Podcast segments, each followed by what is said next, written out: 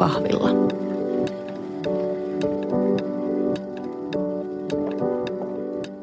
Mä oon Henriikka Reinman ja tää on aamukahvilla. Tervetuloa linjoille jälleen. Kolmas tuotantokausi pyörähtää käyntiin ja on ilosta ja inspiroivaa kököttää taas täällä kopissa mikrofoninaaman edessä. Tänään käsitellään ainakin mun mielestä yhtä vaikeimmista tunteista koko maailmassa ja ihmiselämässä, nimittäin kateutta. Mitä kateus on? Onko se aina pahasta? Kannattaako siitä pyrkiä eroon? Ja jos kannattaa, niin miten ihmeessä se onnistuu? Me jutellaan myös avoimesti siitä, millaisia asioita tai ihmisiä itse kadehditaan. Mun kanssa studiossa täällä on vanha tuttu psykoterapeutti ja tunteella kirjojen kirjailija Emilia Kujala, jonka kanssa me jo jaksossa 15 puhuttiin häpeästä. Ihana, kun sä täällä. Ihana olla. Kiitos kutsusta. Meidän viime jakso herätti kunnon palauteryöpyn. Just äsken puhuttiin siitä, että häpeä osui ihmisillä tunteisiin. Ja ihmiset jotenkin uskaltautui uudella tavalla häpeän äärelle, mikä oli tosi siistiä. Toivottavasti tämä kateus teema nostattaa yhtä lailla ajatuksia. Emilia, mikä on viimeinen asia, jonka sä oot huomannut herättävän sussa kateutta? Arvasin, että sä kysyt tätä. Ja tota, se on tosi hyvä asia, koska mun mielestä kateudesta pitäisi puhua paljon enemmän suoraan. Se ei ole mikään kauhean helppo, helppo puheenaihe. Ei tällä niin podiäänityksissä, mutta ei myöskään niin kuin duunipaikan kahvipöydässä tai, tai missään muuallakaan. Tota, mun viimeaikaiset kateuden tunteet liittyy varmaankin nyt tähän tunteella kateuskirjan julkaisuun. Ja totta kai aina kun julkaisee jotakin – niin kuin tietokirjaa, mutta myös tavallaan mun tapa tehdä tietokirjoja on semmoinen, että mä annan paljon itsestäni. Niin siinä on tavallaan se oma itse pelissä ja sitä niin kuin pohtii, että miten tämä huomataan ja huomaako tätä kukaan ja huomataanko tämä riittävästi. Ja mun kateuden tunteet on ehkä liittynyt juurikin siihen, että miten se kirja on otettu vastaan, kuinka paljon mä oon saanut vaikkapa sille – näkyvyyttä mediassa ja sitten se vertailu, että samaan aikaan tulee monia muita kirjoja ulos ja miten muut kirjailijat sitten saa näkyvyyttä omille jutuilleen. Niin tämän tyyppiset tilanteet kyllä on viime aikoina osuneet omaan kateushermoon aika, aika isosti. Mikä on tavallaan vähän hassuakin, koska tosi paljon taas on tullut näkyvyyttä tuolle kateusteemalle niin kuin mediassa. Tuossa kateuskirjassa puhun semmoisesta – teemasta kuin Afrikan lapset argumentti, mikä ei siis ole mikään oikea psykologian teoria, mutta mulla on tapana kutsua Afrikan lapset argumentiksi semmoista tilannetta, missä tavallaan tunnistaa sen, että on jo saanut ihan valtavasti, mutta silti on jotenkin tyytymätön tai pitäisi saada enemmän ja sitten tuntee siitä ehkä vähän huonoakin omaa tuntoa, että, että no miksi mä nyt vielä tunnen kateutta, kun mullahan on kaikki elämässä ihan, ihan hyvin. Niin ehkä tämä mun viimeaikaiset kateuden kokemukset, niin tohon kulminoituu. Niin ja ehkä kateuden kanssa tulee myös usein käsi kädessä se häpeä. Sepä, se on hirveän jännä juttu, että paitsi että kateus on aika häpeällistä, niin se on myös yksi tunne siellä kateuden taustalla. Jos se häpeä jää vähän niin kuin piiloon ja käsittelemättä, niin siitä saattaa hyvinkin seurata kateutta. Mä oon lähiaikoina itse huomannut, että semmoiset iloiset, ihanat ystäväporukat herättää mussa kateutta – varsinkin just no some on klassinen väylä saada itsensä tuntemaan kateuden tunteita, mutta myös kun kävelee tuolla kaupungilla ja ihmiset on jotenkin isoissa porukoissa. No nyt ei ole kauhean isoissa, mutta mm. kesällä taas koronasuositusten vähän höllentyessä niin on ollut tuolla niin kuin juhlimassa ja viettämässä ihania kesäpäiviä pihalla. Ja mulla ei ole semmoista niin kuin kaveriporukkaa, joka automaattisesti viettää juhannusta yhdessä tai on aina uudet vuodet yhdessä tai menee festareille yhdessä – niin mä huomaan, että tällaiset herättää muussa niin kuin tosi semmoista kateuden tunnetta. Mulla oli ennen semmoinen ystäväporukka, mutta se niin kuin eron myötä mä jäin siitä niin kuin pois. Niin, niin välillä mä katon sen vanhan ystäväporukan kuvia jossain somessa ja mä oon ihan silleen, että ei, että mä oon niin kateellinen, että miten ne on niin onnellisia tuolla keskenään. Mä voin hyvin samastua tuohon ja mä veikkaan, että moni kuulijoistakin voi. Toi kertoo mun mielestä jotain hirveän semmoista inhimillistä kateuden tunteesta, koska tosi tyypillistä on se, että me kadehditaan jotakin sellaista, mitä me ehkä itse kaivataan, mitä, mitä ehkä meidän läheisillä ihmisillä on. Ja monesti ne asiat, mitä me kadehditaan, ei ole itse asiassa niinkään asioita, vaan enemmänkin kokemuksia ja kokemuksiin liittyviä tunteita. Eli juuri sitä, vaikkapa onnellisuutta. Kun kateutta on tutkittu, että millaiset asiat eri ikäisillä ihmisillä osuu siihen niin sanottuun kateushermoon, niin siellä on jonkun verran niin eroa eri, eri ikäryhmien välillä, mutta kaikille ikäryhmille onnellisuus on sellainen asia, mitä kadehditaan. Ja ehkä tuommoinen yhteys toisiin on juurikin siellä meidän sosiaalisten eläimien onnellisuuden ytimessä. Ja ehkä helposti ajattelee kateus, niin tulee mieleen, että no kadehdin lomamatkoja ja hienoja autoja, mutta kun todellisuudessa miettii, niin sehän on usein paljon semmoista arkipäiväisempää. Kyllä. Tuossa mun kirjassa käsittelen aika paljon someen liittyviä kateuden tunteita ja, ja sitä tutkimusta, mitä on viime vuosina tehty somekateudesta, koska on huomattu, että se on yksi yleisimpiä somen käyttöön liittyviä tunteita. Ja niissä tutkimuksissa on mun mielestä tullut hirveän hienosti esiin just tämä, että somessakaan me ei itse kadehdita sitä materiaa läheskään niin paljon kuin niitä kokemuksia, mitä just voi välittyä jostakin kuvista. Ja ne kuvat ei tarvi olla aina semmoisia, että hei mä sain niin kuin ylennyksen töissä tai mä menin naimisiin, vaan ne on usein just semmoisia hyvin arkisia tilanteita – mistä me ei tavallaan edes ajatella, että kellään heräisi kateutta, kun me postataan niin kuin itsestämme kuva kaverin kanssa niin kuin terassilla. Mutta ne on, ne on juuri ne arkiset asiat, mitkä siihen kateushermoon osuu. Niin ja sitten ehkä itsekin on julkaisijana miettinyt, että no mä en nyt laita tästä mun uudesta takista kuvaa, kun tämä voi herättää kateutta. Että no mä laitan tämmöisen vaan tämmöisen kämäsen mökkifiilistelyn, vaikka Joo. sehän luultavasti herättää paljon enemmän kateutta. Just näin. Ja itse asiassa siitä oli tehty semmoinen tutkimus, missä oli tavallaan katsottu, että mitä ihmiset kuvittelee somessa, että, että mikä herättää kateutta ja mitä ne välttää sen takia postaamasta, niin juuri tätä materiaa vältettiin postaamasta sen takia, että ajateltiin, että se osuu kateushermoon. Mutta sitten kun kysyttiin seuraajilta, että mikä sitten osuu siihen kateushermoon, niin se olikin ihan muuta kuin se materia. Eli se kertoo siitä, että me ihmiset ei olla hirveän hyviä arvioimaan sitä, että mikä toisessa herättää kateutta. Ja ylipäätään kateustunteena on semmoinen vähän hankala sen takia, että normaalistihan me sosiaalisessa vuorovaikutuksessa pystytään vähän aistimaan, että mitä toinen ihminen kokee – esimerkiksi siitä nonverbaliikasta. Mutta kateuteen ei liity semmoisia niin kuin universaaleja vaikkapa kasvon ilmeitä, mitä liittyy vaikkapa iloon ja hämmästykseen ja pelkoon. Eli se on sillä tavalla hankala. Ja tietysti sitten kun mennään vielä someen, kun sieltä puuttuu kaikki se non-verbaliikka, ehkä voidaan emojeilla tai jollain muilla yrittää viestiä sitä, mutta se on niin kuin aivan oma kapittelinsa, että mistä sen sitten vaikkapa se somemaailmassa tunnistaa. Niin ja ylipäänsä kun kateus yritetään niin kovasti piilottaa, niin vaikka olisikin jotain universaalia eleitä, niin niitä ei niin kuin näy, koska se halutaan piiloon. Sepä. Mutta miksi sä halusit kirjoittaa just kateudesta? No mä rakastan tämmöisiä tabuja. Mun mielestä, mun mielestä niin kuin kateus ja, ja sitten vaikkapa häpeä, häpeä, joka on myös mun yksi aivan niin kuin lempitunteita, niin ne on semmoisia asioita, mitä kaikki kokee, mutta tosi harva ottaa puheeksi. Ja se liittyy osaltaan ihan siihen, että miten meitä on sosiaalistettu, millaisista asioista on lupa puhua. Ja jos kateutta ajattelee tämmöisenä ikään kuin tabuna, niin se on juontaa juurensa niin kuin tosi kauas. Jo ihan katsotaan vaikka jotain raamattua ja sieltä kymmentä käskyä, ettei parane kadehtia lähimmäisen omaisuutta ja, ja näin. Että se, se on jotenkin todella mielletty tosi semmoiseksi tosi tosi ikäväksi tunteeksi. Niin ja semmoiseksi tosi kielletyksi, että sitä et niin. saa tuntea. Kyllä, ja se liittyy osaltaan myös siihen, että miten me puhutaan tunteista, koska arkisessa keskustelussa me puhutaan paljon jotenkin, että meillä on negatiivisia ja positiivisia tunteita. Ja mä en itse usko tähän, koska se tosi helposti johtaa juuri siihen, kun me jaotellaan tunteita näin, että jotkut tunteet on kiellettyä, joidenkin tunteiden ilmaiseminen on kiellettyä tai joidenkin tunteiden kokeminen on kiellettyä. Ja sitten jotenkin omalla kohdallakin on miettinyt paljon sitä, että – sitten kun sen kateuden kanssa on alkanut tulla vähän tutuksi, niin on huomannut, että se kateus ei suinkaan ole kaikissa tilanteissa samanlaista. Ja kateudesta ei ole aina myöskään haittaa. Tätä halusin alkaa tutkimaan niin kuin enemmän, että hei hetkinen, että – sekin kertoo mun mielestä jotain jo kateuden koko tästä ilmiöstä, että sitä ei ole edes tutkittu kuin vasta viime vuosina tai niin kuin somen myötä vähän enemmän. Ja, ja jotenkin niin kuin, että ei ole todellista, että tästä on myös hyötyä ihmisille. Että tästähän pitäisi kertoa, koska moni sitten kärvistelee sen kateuden tunteen kanssa.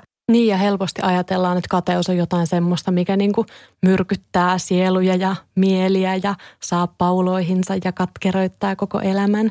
Kateus on just noin niin kuin usein esitetty vaikkapa mediakuvastossa ja ja sekin on mun mielestä kiinnostavaa, että miten aika usein kateellinen ihminen esitetään just vaikkapa mediakuvastossa semmoisena niin kateellisena ämmänä. Eli se on tietyllä tavalla aika sukupuolittunutta. Tarkoituksella viljelen tätä kateellinen sanaa tässä, koska tämä on myös yksi sellainen, mikä liittyy niin kuin moniin tunteisiin, muihinkin kuin kateuteen, että me hirveän usein, meidän on vaikea tehdä eroa ihmisen ja tunteen välillä. Eli kun ihminen kokee kateutta, niin me aletaan puhua hänestä kateellisena ihmisenä. Tai kun ihminen kokee vaikkapa ahdistusta tai pelkoa, niin me aletaan puhua ahdistuneesta tai pelokkaasta, epävarmasta ihmisestä. Ja tämmöinen tapa puhua, niin se leimaa sen koko ihmisen. Ja mikäpä voisi olla sen kamalampaa ja häpeällisempää kuin että joku, joku tunne sitten määrittää kokonaan sitä, että mitä me ollaan. Niinpä, ehkä itse mennyt my- myös mönkään tossa, kun mm. mä niin kuin muistelen itseäni niin kuin nuorempana, vaikka ala, yläaste, lukioikäisenä, niin mä olin siis niin kuin todella kateellinen tosi monesta asiasta kaikille.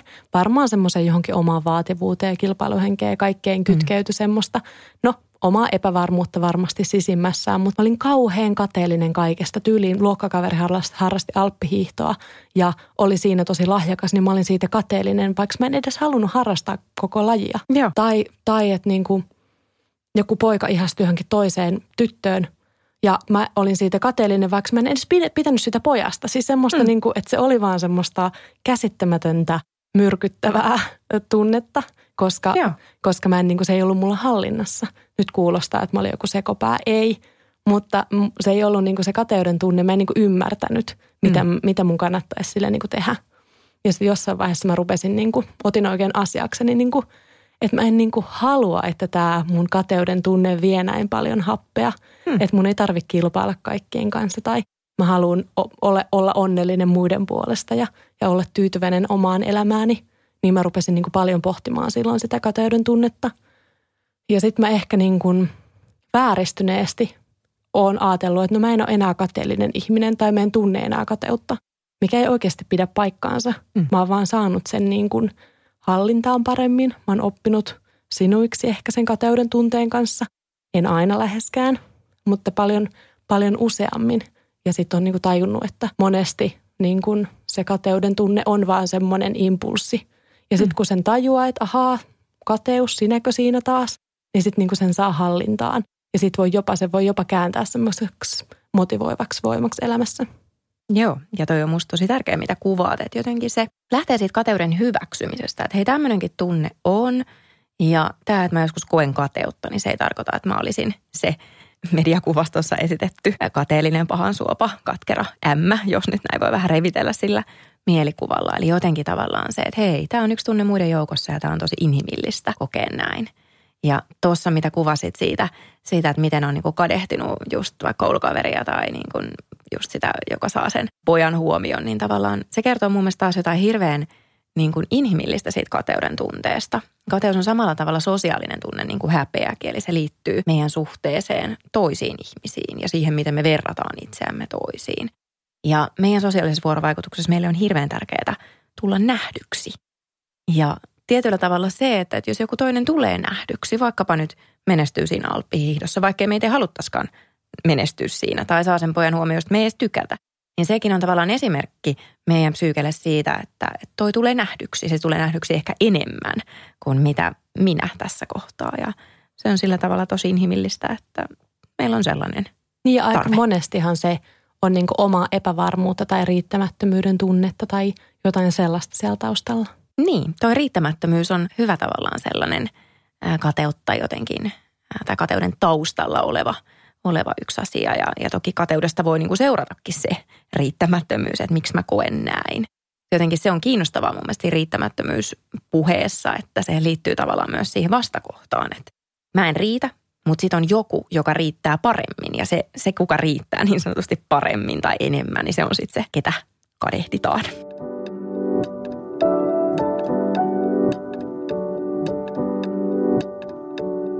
Millaiset asiat tai ihmiset herättää sussa kateutta?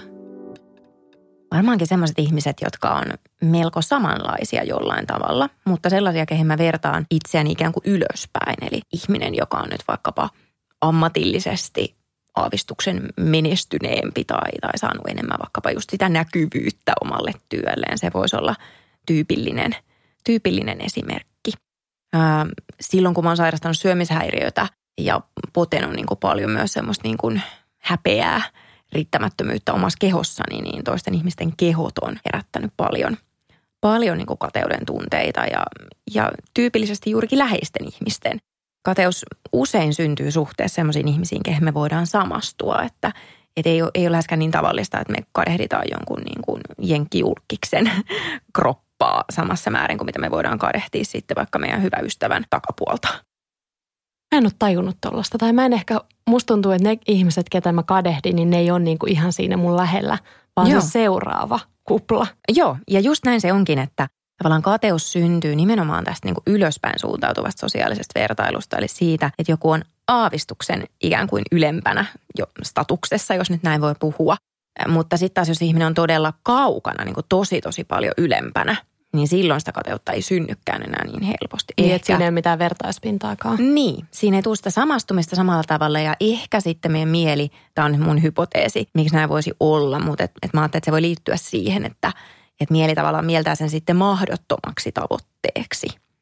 Tuo on siis mielenkiintoista ja myös jotenkin hävettävää, mutta inhimillistä. Mm. Siis kiva puhua näistä asioista. Kyllä. Mä oon huomannut että on niinku semmoista, tai mä löydän itsestäni semmoista suoraan ihmiseen kohdistuvaa kateutta. Jos mä mietin vaikka, no joku Ronja Salmi on semmoinen, hmm. mitä mä ajattelen aina, että miten se voi olla niin saakutin tehokas ja osaava ja älykäs. Ja sit se on vielä niin laihakin. Siis hmm. tämmöinen niinku älytön ajatus omasta niinku pääkopasta jostain tulee. Vaikka hän on aivan ihana ihminen ja niinku ihailen häntä, mutta niinku välillä tulee semmoinen kirpaseva kateuden tunne, kunnes mä tajun, että okei, Ronja on mainio ja ihana ja miten mm. paljon mä opin häneltä. Ja sitten pääsee, okei, nyt mä pääsen taas sen kateuden tunteen päälle, mikä on kiva. Sitten vaikka eilen mä osallistuin semmoiseen virtuaaliseminaariin, missä oli tota, ö, yksi vaikuttaja, kollega Griselda.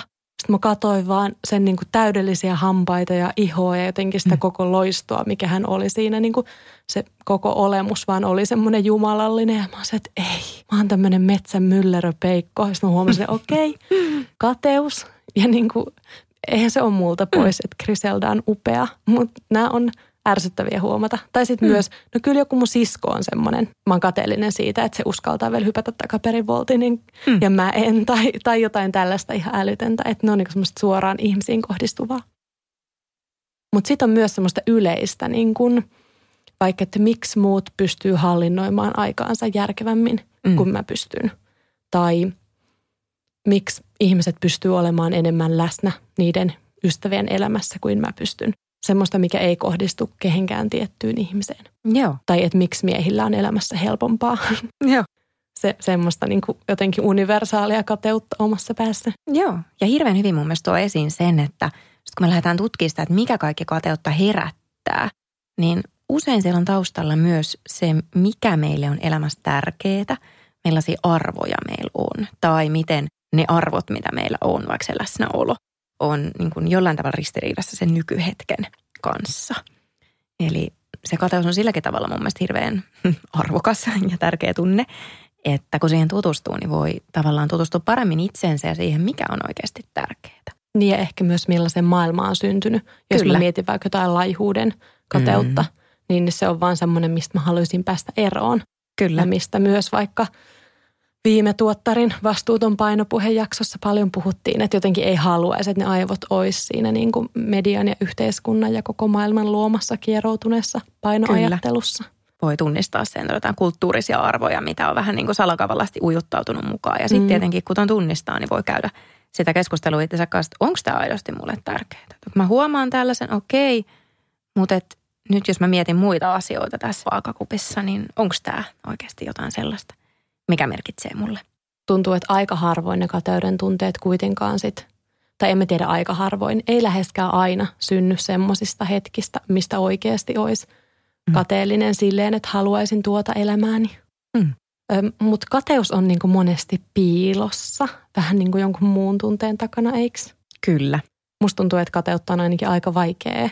Ö, ei ole välillä niinku hahmottaa, että mitä mä oikein tunnen – se on tosi hankala tunnistaa. Mä luulen, että se johtuu osaltaan ihan siitä, että koska se on niin sellainen ikään kuin kielletty tunne ollut pitkään, niin sitä ei ole niin kuin sanotettu. Vaikkapa läheiset ihmiset ei ole opettanut meille sitä tunnesanastoa, että nyt sä koet kateutta. Samalla tavalla kuin äiti opettaa pienelle lapselle tai isä tai muu hoivaava henkilö opettaa, että nyt sua harmittaa, mutta ei se mitään, tuu tähän, niin se menee kohta ohi tavallaan kun me tällä tavalla opitaan ne tunnesanat, niin mä en ole ainakaan kuullut yhdenkään vaikka mun ystävän kellon lapsia sanovan toiselle lapselle tota, tai niin kuin omalle lapselle siellä hiekkalaatikolla, joka varastaa toisen lapsen lapion, että nyt sä oot kateellinen siitä lapiosta.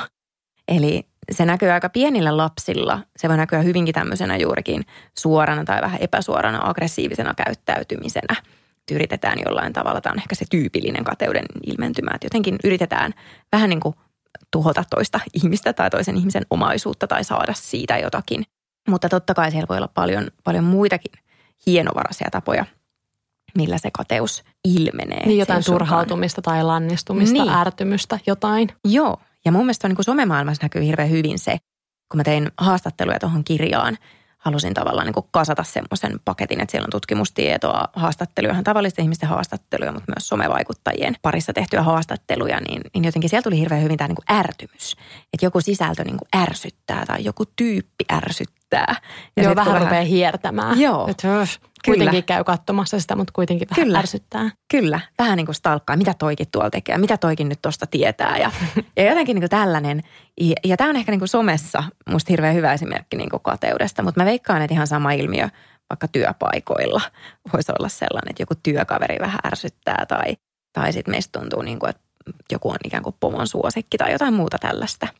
Niin ja nehän ei välttämättä ole niin kuin siihen ihmiseen välttämättä kohdistuva, että, tai siis lähes ainahan se on vastaanottajasta jotenkin lähtöisen olevaa tunnetta. Mutta ehkä just kun se on niin vaikeaa tuntea itsessään jotain semmoista, no vähän niin kuin, no Ronja joutunut tässä esimerkiksi, mutta enhän mm. mä halua Ronjalle mitään pahaa, päinvastoin mm. mä haluan, että se murtaa kaikki lasikatot ja saa kaiken, mitä se elämässä tahtoo. Mutta silleen, että se on ärsyttävää, että mä huomaan itsessäni kateutta – Ronja on siis vain yksi miljoonista. Mm. Hän ei ole mitenkään ole, hän joutunut vaan tähän esimerkiksi.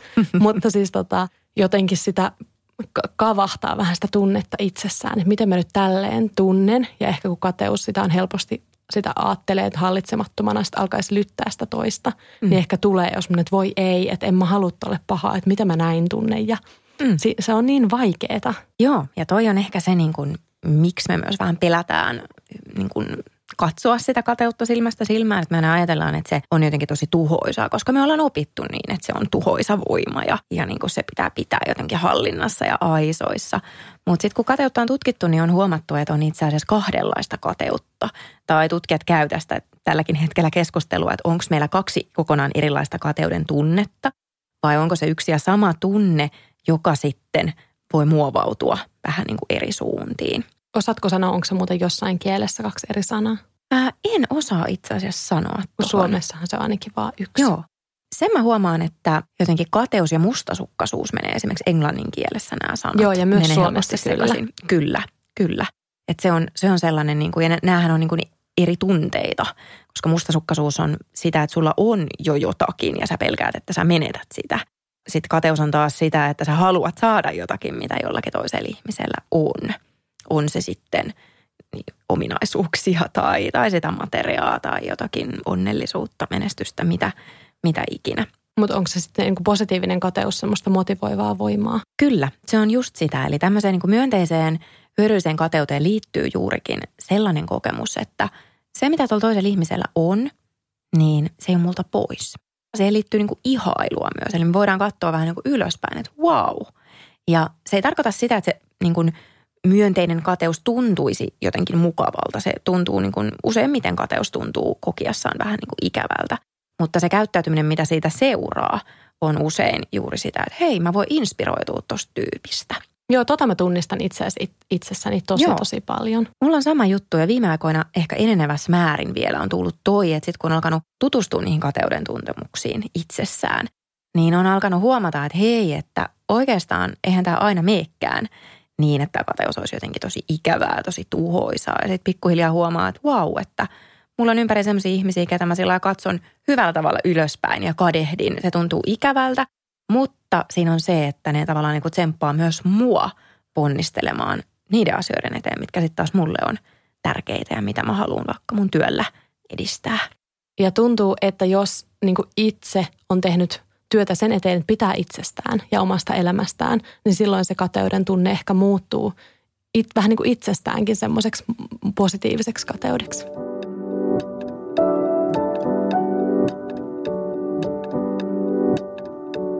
Mutta kyllähän sekin pitää paikkansa, että niin kuin kateus saa myös ihmiset vähättelemään.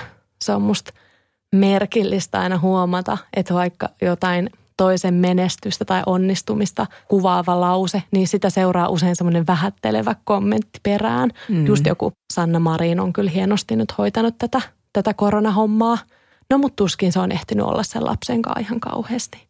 Joo, ja, ja just tämmöinen, niin miten me puhutaan toisista ihmisistä, ää, liittyy tosi hyvin mun mielestä tähän kateuteen. Ja ehkä semmoinen teema, mikä mä luulen, että se on vähän semmoinen sukupolviteema myös, mutta niin kuin tämmöinen juoruileminen. Mä olin just mökillä viime viikonloppuun vetämässä vähän happea tuon niin kirjajulkkari viikon jälkeen. Ja, ja mun äiti on ollut aina semmoinen, niin kuin, että, että hän selittää sitä niin, että hän on niin kuin kotoisin Pohjois-Karjalasta. Että siellä puhutaan niin kuin kaikkien ihmisten asiat mä haluaisin olla tiedätkö, rauhassa ja niin kuin nauttia siitä luonnosta sen kerran, kun mä pääsen sinne. Mä oon muuten sun luontokuvista ja mökkeilystä aina tosi kateellinen, kun mä pääsen omalle mökille tarpeeksi usein. Paha. Kyllä. Mutta nyt kun mä sinne pääsin, niin sitten se mun rauha olikin niin kuin siinä, että mun äiti selostaa kaikkia ihmisten asioita, ketä mä en niin kuin edes tunne tai mä niin kuin etäisesti tiedän. Sitten mä oon että miksi hemmetissä selität taas sitä, että mä en jaksa ollenkaan kuunnella. Ja sitten hän vaan, että no kun hän on Itä-Suomesta, että se kuuluu vähän asiaan. Ja mutta se oli hauskaa, että sitten hän meni kyllä aika hiljaiseksi, kun mä aloin niin selostaa tätä juoruilun ja kateuden välistä dynamiikkaa. Että onko tässä niin jotain tämmöistä, että, että, niin kuin, että sä voisit vähän ehkä miettiä, että, että miksi, miksi sä puhut näistä asioista ja miksi tämä on sulle tärkeää kertoa tästä. Tai niin kuin, että, että mitä väliä silloin, jos joku on alkanut nyt syömään niin kuin vegaaniruokaa tai joku on niin kuin vaihtanut sen hiustailia tai jotain, jotain tällaista. Totta, että... tunnistan ton kyllä. Joo. Mutta toi vähättely on musta siinäkin mielessä kiinnostava ilmiö, että se ei liity vaan siihen, miten me puhutaan siitä kateuden ää, niin kuin kohteesta, vaan se liittyy myös siihen, että jos me ollaan itse kateuden kohteena, niin silloin hirveän helposti lähtee se, että me vähätellään itseämme. Eli tavallaan se perustuu siihen, että kun me ollaan kateuden kohteena, niin se on sosiaalinen uhka meille. Se on niin kuin uhka, että me joudutaan lauman ulkopuolelle. Ja sitten me yritetään äkkiä palauttaa se meidän status. Eli me yritetään olla tosi niin taviksia tavallaan. Ja selitetään just, että no ei mä oon onnistunut vaan sen takia, että mä oon ollut oikeassa, oikeassa aikaan oikeassa paikassa. Tai mulla on käynyt tosi hyvät säkä tai oikeat ihmiset ympäri. Tavallaan me vähätellään sitä meidän omaa osuutta. Tai mitä esimerkiksi mulle kävi, kun – tein tota kirjaa siihen liittyviä haastatteluja ja sitten yksi ihminen siinä haastattelu aluksi kertoi mulle, että hän on itse kadehtinut mua tosi paljon ja se on ollut hänelle niin kuin, hänen mielenterveydelle tosi paha juttu. Ja mä olin aivan niin kuin, no että... No aika raju kommentti. Joo, se oli musta niin kuin hauskaa, että hän on niin suorapuheinen, että hän uskalsi sanoa että mulle niin kuin täräyttää heti siihen haastattelu alkuun ja mun eka reaktio oli se, että mä halusin niin kuin lopettaa sen haastattelun siihen, koska totta kai se tuntuu tosi ikävältä. Mutta eihän mä voinut tehdä sitä, koska me oltiin sovittu, että me puhutaan kateudesta. Ja tämä kateuden kohteena oleminen on yksi kateuden ilmentymä. Sitten mä ajattelin, että ah, apua. Ja sitten mä huomasin, että, että mä aloin niin selostaa jotain ihan siis tyhmiä jotain sattumuksia siitä, että miten mä oon sählännyt jossain ja, ja miten mä oon niin ihan tavallinen pulliainen. Eli tavallaan siinä tulee heti se, että me yritetään niin palauttaa se yhteys toiseen ihmiseen sillä, että me vähätellään itseämme ja no mä oon ihan tavallinen. Se on jännä ilmiö. Niin, mutta onhan se uhkaavaa, jos niin kuin ihmiset kokee kateutta minua kohtaan, niin kyllä mulla ainakin tulee semmoinen, että mä en halua, että niin tapahtuu. Kyllä. Koska muuten mä jään yksin. Kyllä, se liittyy just tuohon niin laumasta ulkopuolelle joutumiseen vahvasti. Niin kuin sosiaaliset tunteet ylipäätään mm. tyypillisesti liittyy siihen yhteyteen toisiin. Se on musta vaikeaa myös reagoida siihen, jos huomaa, että joku on kateellinen Kyllä. mulle. Tai että mun elämä voi vaikka helposti vaikuttaa sellaiselta ja olla myös todellisuudessa sellaista, että että voi olla kateellinen. Että mä saan tehdä mun intohimon työtä, mulla on kaunis asunto, turvallinen parisuhde, mulla on läheiset välit mun perheeseen. Mä teen inspiroivia reissuja ja saan olla paljon luonnossa. Kyllä. Siinä on jo niinku semmoiset, ja kaiken lisäksi mä oon saanut tosi mainiot kortit mun elämään, JNE. Mm. Ihmiset niinku sen rinnalla helposti kuitenkin unohtaa, että on kaikkea muutakin. Kyllä. Että on, mä oon kärsinyt siis vuosia työuupumuksen oireista tai mun kroppa hajoilee monesta kohtaa – mä koin ihan järkyttävän elämänkriisin eron myötä vajaa pari vuotta sitten ja mä olin niin, kuin niin hajalla, että mä ajattelin, mm. että mä niin kuin kuolen, että mä en voi tätä elämää niin kuin jatkaa. Tai mä oon kärsinyt vuosia syömishäiriökäyttäytymisestä tai siis kaikkea. Siis, että on niin paljon kaikkea tunnelukkoa ja semmoista, mikä ei ole niin helposti nähtävillä. Kyllä. Ja mitä ihmiset ei sit siinä paketin mukana kadehdi. Joo. Ja toi on musta tosi tärkeä jotenkin. Toi kertoo myös siitä, että sit kun me annetaan itsestämme jotakin inhimillistä, me näytetään jotakin semmoista, mikä meitä ehkä hävettää tai mitä me haluttaisiin peittää, niin se parhaimmillaan luo sen yhteyden toisiin ihmisiin ja näyttää sen, että hei, että tämmöistä mun elämä oikeasti on tämän niin sanotun kulissin ulkopuolella. Ja sitä on itse asiassa esimerkiksi somessa niin kuin tutkittu, että silloin kun some-vaikuttaja pystyy tuottamaan sitä sisältöä niin, että se heijastaa toisille ihmisille semmoista autenttista ylpeyttä. Eli sitä, että tavallaan on niin kuin, seisoo sen oman työnsä takana, mutta samaan aikaan näyttää myös niitä inhimillisiä puolia ja sitä, että, että mikä on tullut niin kuin kovalla duunilla. Että ei ole vaan niin kuin joku niin kuin onnistuminen tai joku ylipäätään se, että on onnellinen jostain elämässä. Niin silloin ihmiset kadehtii niin kuin enemmän sitä hyödyllistä kateutta. Eli syntyy se, että wow. Mutta sitten jos ihminen on jotenkin ylpistynyt tai se näyttää niin kuin vaan sen tietyn kulissin, miten upeata mun elämä on, eikä mitään muuta, niin silloin syntyy helpommin siitä haitallista kateutta. Joo, ja toi on vaikea tasapainoilla, kun sitten taas tiedostaa senkin, että jos kertoo näistä ikään kuin ei niin mukavista puolista elämässä, niin asettaa itsensä tosi haavoittuvaan rooliin. Niin kuin niiden asioiden kauttahan sitä pystyy ihmiset vasta satuttamaankin. Sepä. Mä tunnistan ton tosi vahvasti, niin kuin paitsi omissa kirjoissa, mutta myös niin kuin omassa somessa – mä itse asiassa tämän kateuskirjan myötä lähdin niin kuin tekemään aktiivisesti somea, koska mun tapa käyttää somea on ollut tosi passiivinen. Mä oon ollut just se, joka stalkkaa siellä niin kuin muiden ihmisten meininkiä ja sit potee sitä niin kuin haitallista kateutta. Ja sitten mä luin tästä, että miten tämmöinen niin kuin passiivinen somestalkkaus on tosi haitallista ja semmoinen niin kuin aktiivinen osallistuminen, keskusteleminen, sisällön tuottaminen on meidän mielenterveydelle parempi juttu. Ja mä ajattelin, että ei hemmetti, että eihän mä voi kirjoittaa tästä niin kuin rehellisesti kirjaa, jos mä en itse kokeile tuottaa sisältöä. Ja nyt sitten mä oon tehnyt tuota tunteella Emilia Kujalla tiliä niin kuin alle puoli vuotta ja, ja niin kuin jakanut siellä paljon myös semmoista kipeätä itsestäni. Se on ollut ihanaa, että ihmiset on löytänyt sen tilin ja se on niin kuin kasvanut nopeasti, mutta se on todella haavoittuvaa ja todella herkkää. Ja mä tunnistan sen, että jos mä jaan siellä jotain semmoista itsestäni, joka on tosi niin kuin haurasta, niin mä tavallaan haluaisin, että se tulee nähdyksi.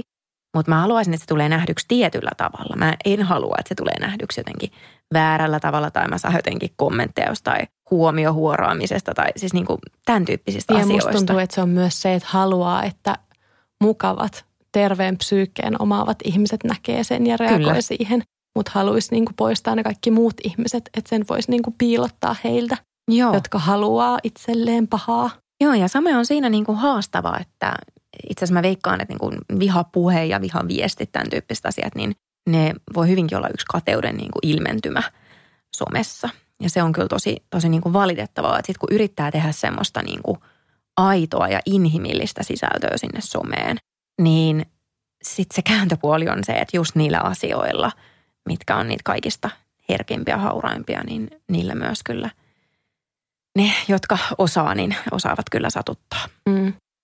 Mutta joo, oon mä kokenut tosi monesti itteni surulliseksi sen takia, että on kokenut niinku ulkopuolelle jättämistä paljon sen vuoksi, että mua on kadehdittu.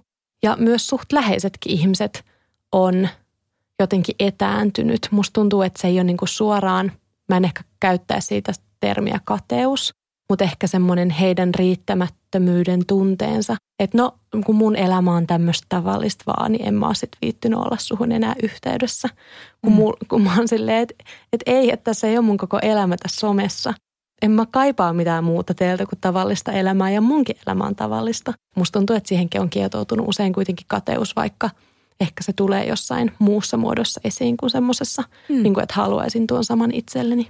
Joo, ja tuossa on niin kuin hyvä esimerkki siitä, että miten tavallaan sit helposti, vaikkapa se mitä me nähdään siellä somessa, niin se alkaa jotenkin määrittää sitä, että mitä me ajatellaan tuosta ihmisestä, millainen se ihminen on ja millaista sen elämä on. Ja mäkin tunnistan vaikka itse, että varsinkin silloin kun mä asuin niin kuin toisella puolella Suomea muutaman vuoden, niin mun ainut tapa oikeastaan pysy kärryillä siitä, että mitä mun vaikka opiskelukavereille kuuluu, oli some. Ja totta kai siitä tulee aika erilainen kuva – ja sitten mä ajattelin, että no ei vitsi, että eihän mulla ole enää niin mitään yhteistä noiden kanssa. Että ne on tommosia niin upeita, upeita jotain niin kuin mainostoimistobosseja tai startup-yrittäjiä tai niin kuin väitöskirjatutkijoita tai jotain. Että jotenkin se vääristyy se, että mitä me oikeastaan niin kuin ajatellaan toisista ihmisistä ja niiden elämästä kyllä tosi helposti. Ja siksi jotenkin tuommoiset niin kuin aidot kontaktit on tosi tärkeä pitää. Ja niin kuin ihan sanottaa auki se, että jos huomaa, että se lähtee siihen, että sä oot tommonen ja sun elämä on tollasta. Että hei, ei, ei ole. Niinpä, koska sitten somessa sä katsojana pystyt itse täyttämään ne tyhjät tilat sillä, Kyllä. mitä sä itse haluat. Että sä et näe sitä totuutta kuitenkaan koko sen kaaren mukaisesti. Kyllä, me jokainen tulkitaan sitä niin kuin tarinaa, mitä somessa kerrotaan, niin vielä niin kuin sen oman tarinan juonemme kautta, mitä me halutaan nähdä. Ja ehkä myös jää samalla huomaamatta jotakin, mikä olisi tosi arvokasta, mutta ehkä ristiriidassa sen kanssa, mitä me ajatellaan, että mikä on jonkun ihmisen story, millainen toi on ja millaista se elämä on.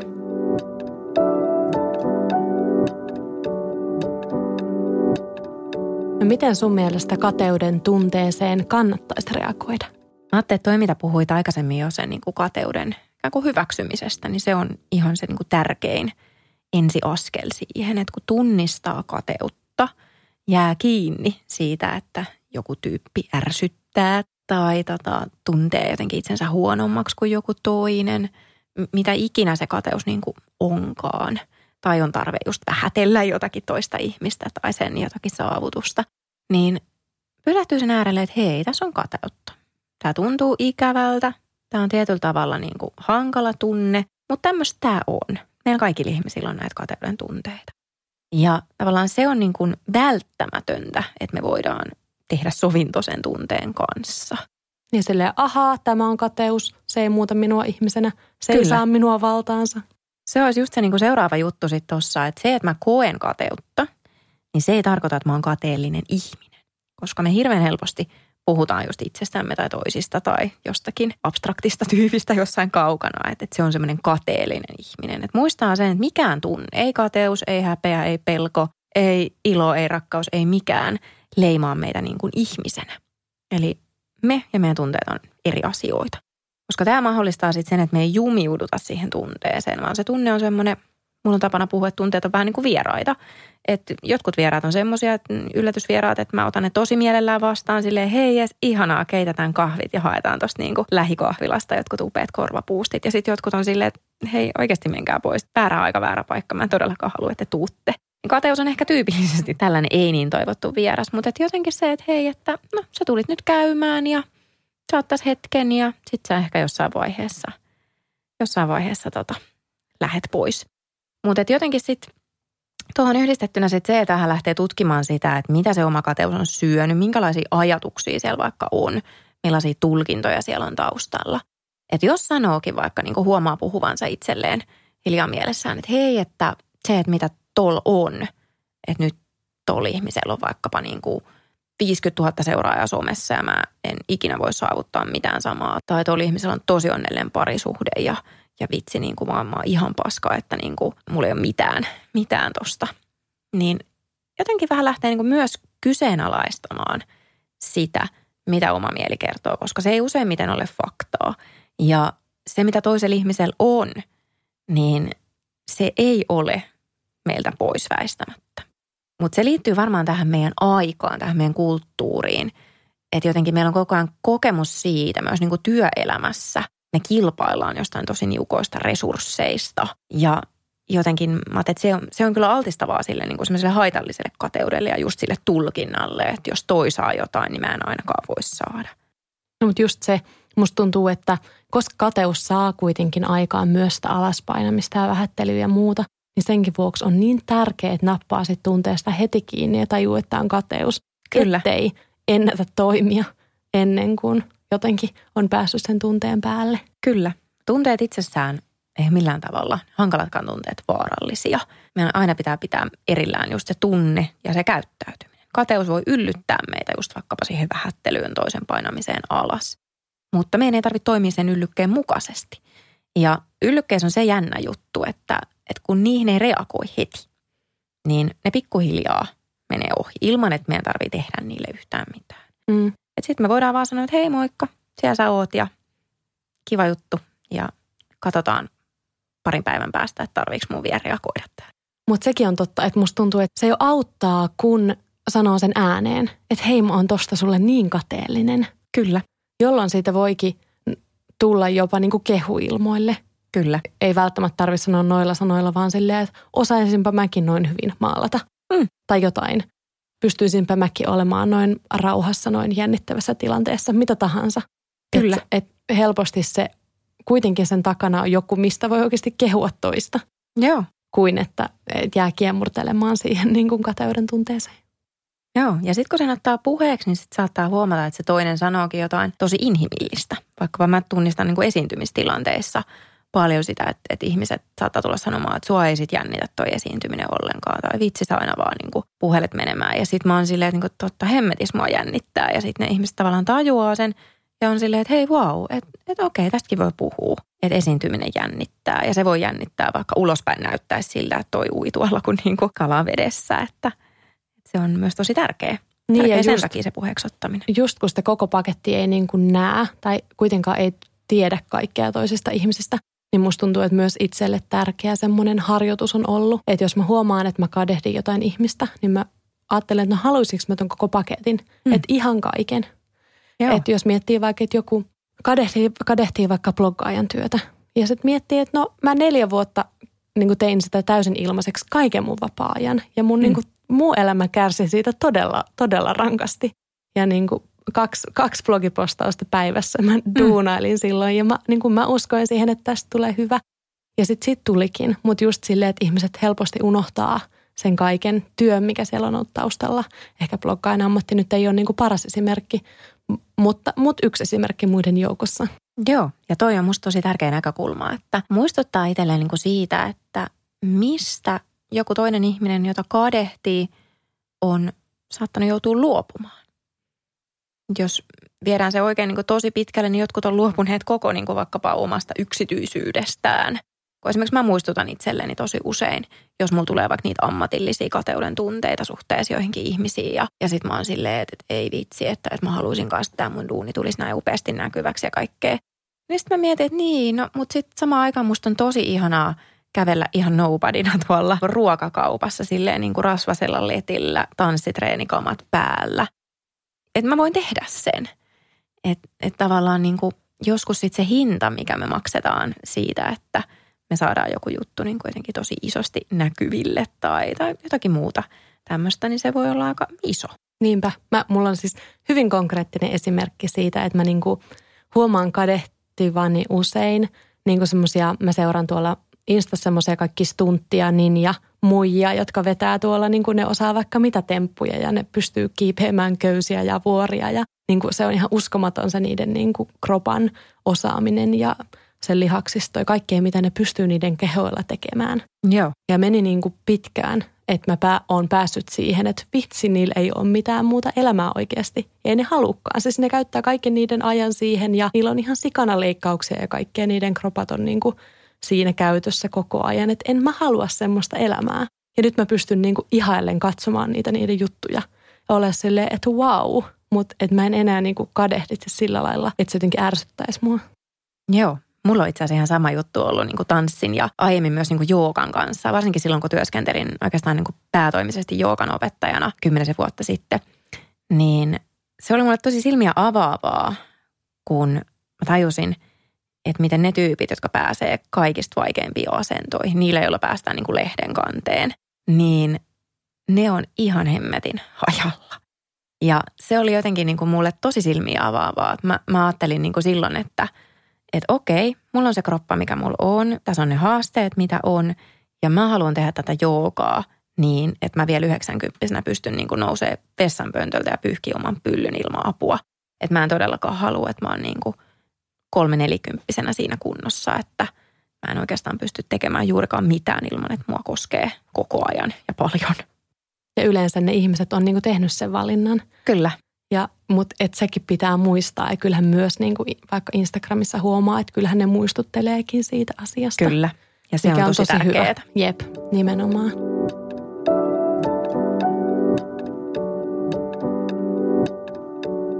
Mä oon nyt oppinut tässä keskustelun aikana, että kateus ei ole aina pahasta.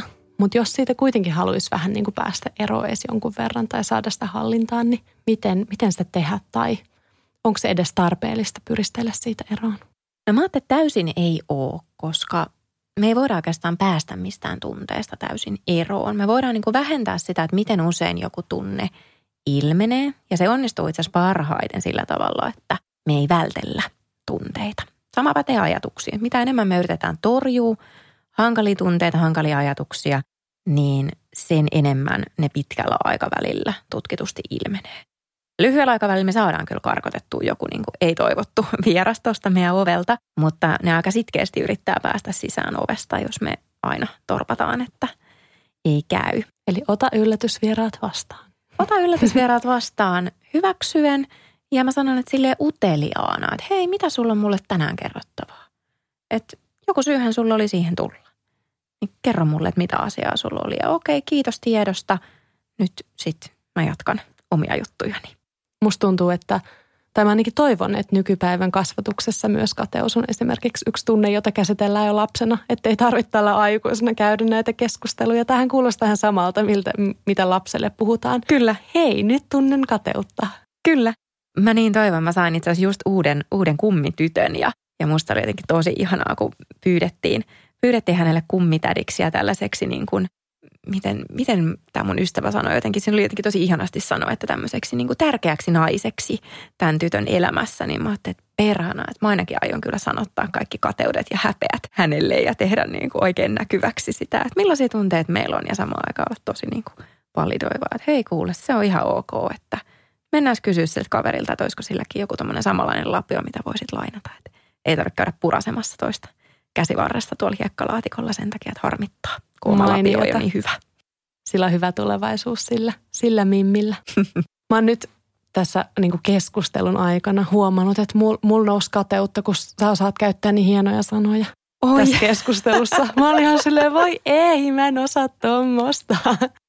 Mutta on hirveän hauska, siis mä myönnän, myönnän sen, että välillä, esimerkiksi eilen kun mä olin puhumassa niin ammattilaisille, niin mä huomasin, että mä, mä en tykkää siitä itsessäni yhtään, mutta et mä alan puhua jotain semmoista niin ärsyttävää niin tiedejargonia. Ja sitten mä oon taas tosi kateellinen ihmisille, jotka osaa niin kuin sanoa asioita silleen niin kuin todella yleisen jotenkin ymmärrettävästi niin kuin semmoisella arkikielellä tavallaan tiivistää sen, mistä puhuu.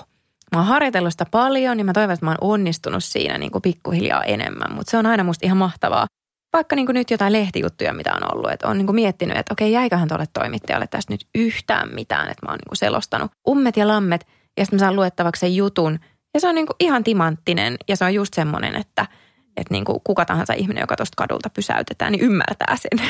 Kyllä se oikeasti ymmärtää.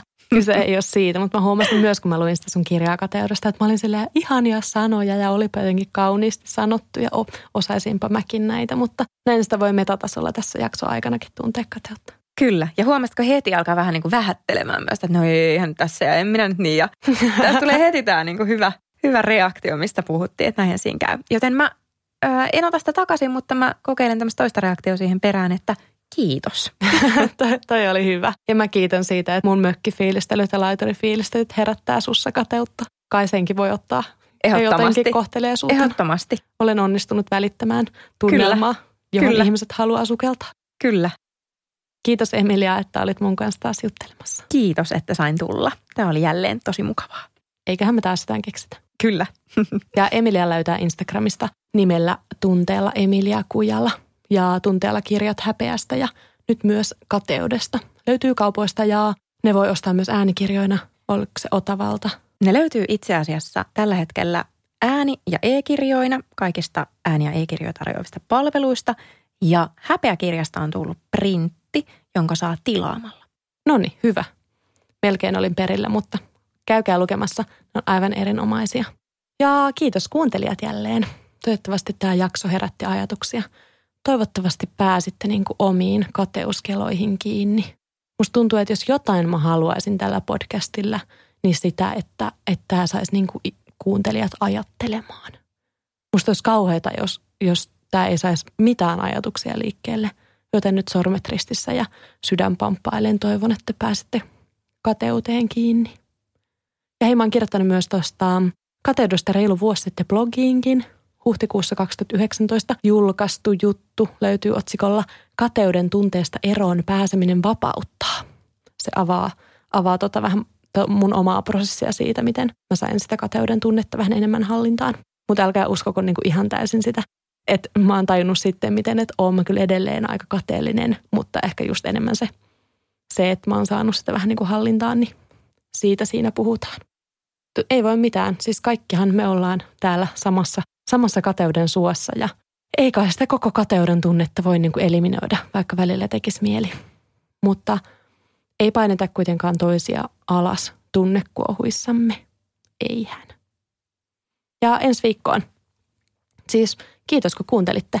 Mä voisin ilmeisesti jatkaa tätä mun, mun monologia vaikka kuinka pitkään, mutta mä lopetan tämän tähän. Mukava olo, kun tämä ei ole enää sellaista rämpimistä kuin ekojen jaksojen tekeminen. Että mä olin täällä ihan hiljaa ja mietin, että mitä pitää tehdä. Ja itse asiassa silloin mä olin ihan superkateellinen noille pro-podcastajille, jotka tuli tänne nojatuolille ja niillä ei ääni väristy eikä ne noloillut täällä tällä lailla tai höpötellyt loppu, loppumattomiin, mutta enää mä en ole heille kateellinen, paitsi, paitsi ehkä vähän. Moi!